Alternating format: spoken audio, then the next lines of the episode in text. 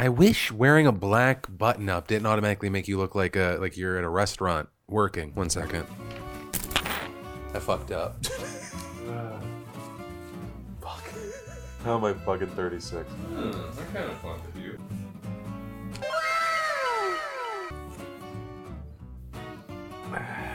This is the shiniest bullshit I've ever seen. Who bought this for me? Why? I've lost so much weight that everything looks like I'm wearing like my dad's clothes. God. Ah! Better. Sup, you beautiful bastards. Welcome back to the Philip DeFranco show, and let's just jump into it. Y'all, first up, remember how yesterday we were talking about bad investments, people freaked out by the stock market, the crypto market, how I put a lot of money into Peloton, and I hate myself for it. Well, it was already kind of headed that way yesterday, but we have now today confirmably found, confirmably, definitively found a worse investment, and that is Luna. Now, I'm not going to get into the nitty gritty of this story about this and stablecoins and the future of the market, blah, blah, blah. I'm not the guy for that. Personally, I'd recommend you watch Coffeezilla's latest video breaking it down. I'll link to it down below. But at the very least, I need to give you the surface level of this story because it is just insane. Just last month, Luna, Terra, you'll see different versions of this in the headlines. It hit a high of $118. The price today, and it's dramatically changing by the minute, 0.019. Less than two cents. And this is why, especially when it comes to altcoins, you need to just like hold on a second when people are like, oh, you gotta buy the dip. KSI, massive YouTuber, entrepreneur, everything. Yesterday, he jumped into Luna thinking, hey, maybe I'm getting this at a crazy discount. This is either gonna be very good or very bad. As we've learned, it was very bad, especially because it turns out he put $2.8 million into Luna, which as of this morning was only worth around $1,000. With a few other whales out there sharing their losses. And, and I will say, when it comes to the KSIs of the world, I think people are more, you know, ready to dunk on or kind of laugh at a massive loss like that. Right? Because I think a lot of people, if you look to a KSI, a Logan Paul, a Mr. Beast, you're like, okay, they probably have net worths of like eight to nine figures. Years like I think Mr. Beast is definitely going to become a billionaire at some point. But personally, I can't make fun of 98% of the people that lost money here because I know a lot of people just throwing money at these altcoins trying to like chase and hunt them down. They're just regular everyday people that are like looking for a way to escape society shitting on them daily, trying to break out from the, the shackles of debt and or low income. So whether on their own or they they listen to the siren's call of Joe Blow fuckface influencer. They just throw so much money into this. And I just, I wonder over the past like 72 hours how many lives have been ruined. But yeah.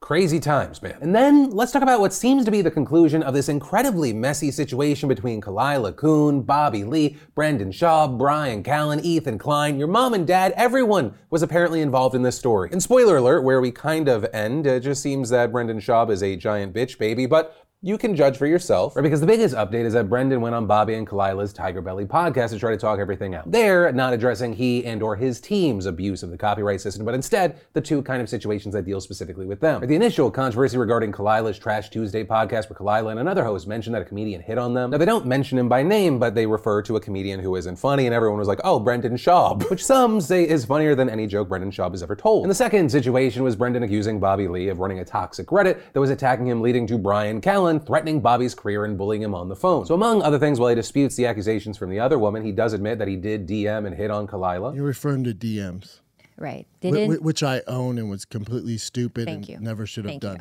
you. With Khalyla saying with Brendan right there that after the comments believed to be about Brendan made waves online, Brendan texted Bobby saying, this is a direct quote. Mm-hmm.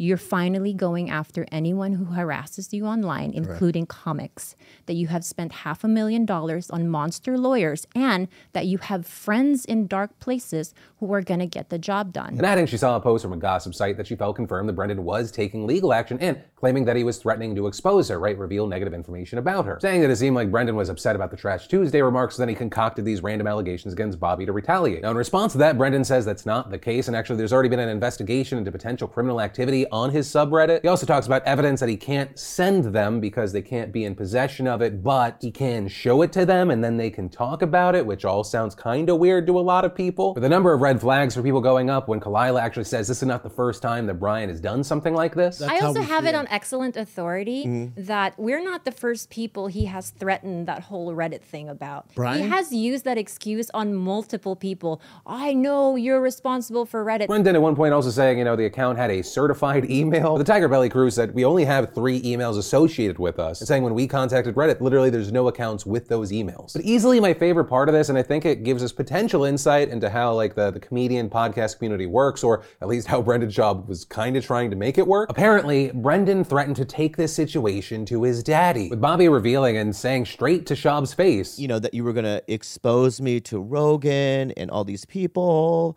and that I should get a lawyer, and that I, um, I mean, this is what you you told me. With Khalyla also saying that she was told that Brendan tried to weaponize information about her to Joe Rogan, saying that on the same day that he did the Flagrant 2 podcast, Meanwhile, on this day, I was hearing from our friends in common that you had flown to Austin to speak to Rogan about the situation. No, that you were telling, hold on, let me finish this and you can defend Okay, yourself. ahead.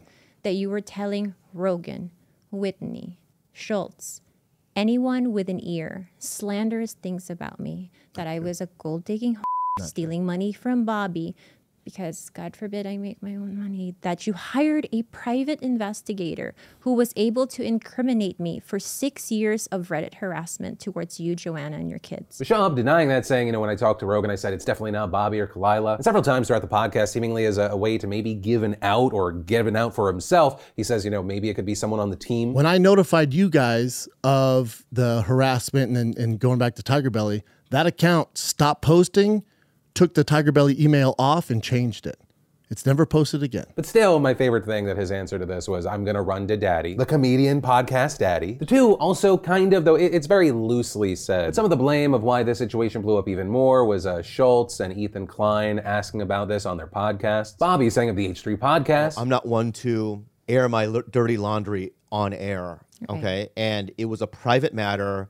And once he brought it up, there was just no way to get out of it. I tried. and Schaub saying of Flagrant 2. Same thing with Schulz when he goes, Hey, I want to bring up the hate. I didn't know he's going to bring up this so particular issue with us. Yeah. Mm-hmm. And I said nothing but complimentary things. I wanted to move on. But also, I would say to defend Schulz and Klein, like at any point, they could have said, we're not going to talk about this. Really, I don't think Bobby or Khalyla would have talked about it if Schaub hadn't talked about it. Especially with Khalyla, I mean, she even says as much. She saw that as like a green light. Yeah, ultimately, that is the story. It gives us really interesting insight. And I think if there's a lesson that we learn from this, it's please be nice to Brendan Schaub. Otherwise, he is going to sic his friends in shadowy places, very expensive lawyers, and or Daddy Rogan on you. And then, really quickly, I want to mention I want to make a video with you. Right now, we're trying to gather as many people's thoughts and feelings and how the pandemic has impacted you over the past two years. Your responses can be deep. Personal, silly, funny, whatever. Whether it's a minute long or an hour long, I want to hear your perspective. You'll have the week to submit the ideally horizontal video. And for the full details, where to send it, and it needs to be in the next seven days. Like I said, I'm linking down below, but the main three prompts who were you before the pandemic? What's the most important lesson you've learned from the pandemic? And who will you become because of the pandemic? But from that, I want to thank today's sponsor, ButcherBox, for offering you beautiful bastards free ground beef for life. And ButcherBox is a premium meat delivery service for those that enjoy high quality meats at the utmost convenience. 100% grass fed, beef, free range, organic chicken, wild caught seafood, and pork raised crate free at an affordable price. My wife and I have definitely been enjoying our cooking lately, especially as I've been getting back on my health goals. With our go to being the custom box, so you know we can choose between the burgers, wild Alaskan salmon, chicken tenders for the boys, but oh my god, I love that salmon. Eating right without compromise compromising flavor, baby. I'm not cool enough to say that sentence, but it's true. You know, ButcherBox does make it easy to customize for your specific lifestyle needs. You can meal prep just for yourself or the whole family from just one box. And the best part is that ButcherBox partners with farmers who meet high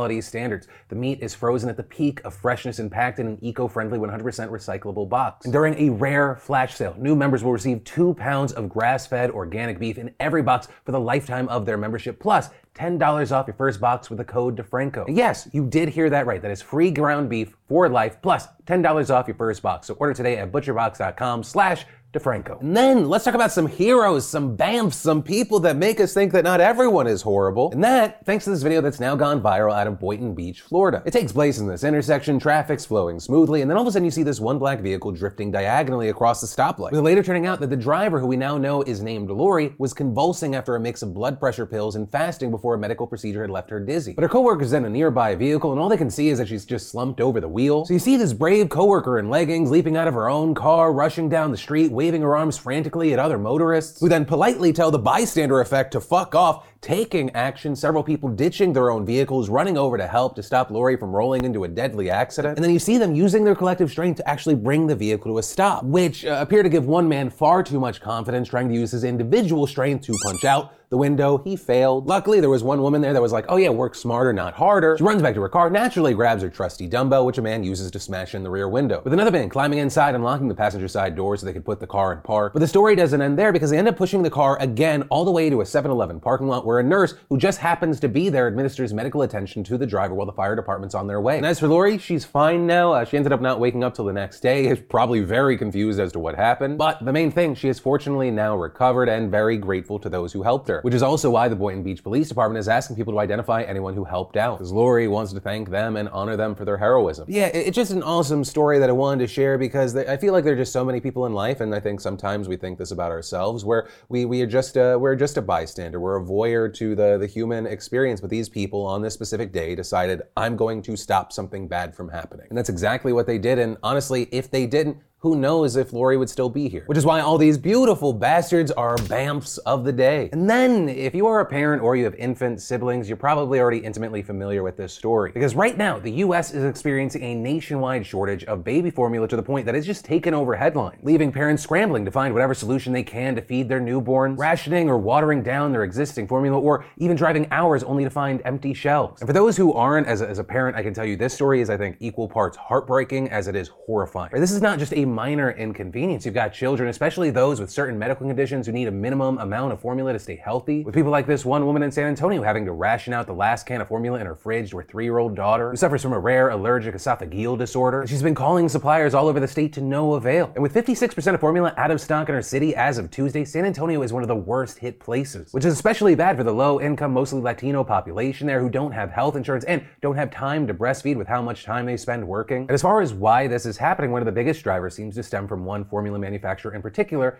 Abbott Nutrition. Right, because back in February, when four babies got sick with bacterial infections after consuming its products, the company took three types of formula off the shelves. And on top of all this, you have online private sellers gouging prices, selling formula for double or triple the normal cost. And so, of course, with this, you have Republicans blaming Biden for this, saying he's not doing enough to ramp up formula production. With Mitt Romney yesterday sending a letter to the FDA and the Department of Agriculture claiming federal officials have been too slow to respond. Though you have the FDA saying they're already working with Abbott Nutrition to restart production at its plant in Michigan, and adding it had been meeting regularly with various formula manufacturers to increase production capacity and urging retailers to consider placing sales limits on infant formula products. But for now, this is affecting a ton of people, right? According to the CDC, only about one in four parents exclusively breastfeed their children up to the age of six months, meaning that most parents and caregivers are at least partially dependent on formula. And so, where I'll end this to the parents struggling with this, or if you know parents that are struggling with this, the first thing that you should do is call your baby's pediatrician. They might be able to connect you with a breast milk bank, they might be able to get you formula samples, but at the very least, you can get some information because right now it seems like a number of parents are doing more dangerous things. Or we're seeing doctors speaking out saying, please do not try and make homemade formula. With, for example, Dr. Katie Lockwood, an attending physician at Children's Hospital of Philadelphia Primary Care, saying, regular formula is FDA regulated and held to very high standards, the same way we treat medications, and adding making it at home is a lot riskier. And Dr. Steven Abrams, a spokesperson for the American Academy of Pediatrics, saying, the nutrients in homemade formulas are inadequate in terms of the critical components babies need, especially protein and minerals. With the American Academy of Pediatrics also strongly advising against homemade formulas. As far as some of the reasons why, the New York Times noting that such formulas can contain an excess of minerals or nutrients, like salt, which a baby's developing kidneys or liver may be unable to break down. You can also just accidentally use too much water, which can cause a condition known as water intoxication, which can lead to dangerous complications like seizures in young babies. And that's in addition to contamination risk. You might accidentally introduce bacteria or something else that's dangerous for a baby. With Dr. Abrams telling the Times, in a pinch, babies over six months with no known allergies can have pasteurized whole milk cow's milk for a brief period of time until parents are able to find formula. Once again, the situations and advice get specific to your child, so the first call should be to your pediatrician. And understand if it feels like I'm kind of just hammering this as far as contacting a medical professional, it's just I feel like I come across a, a new person every day that will like do some random shit they saw a 13 year old make on TikTok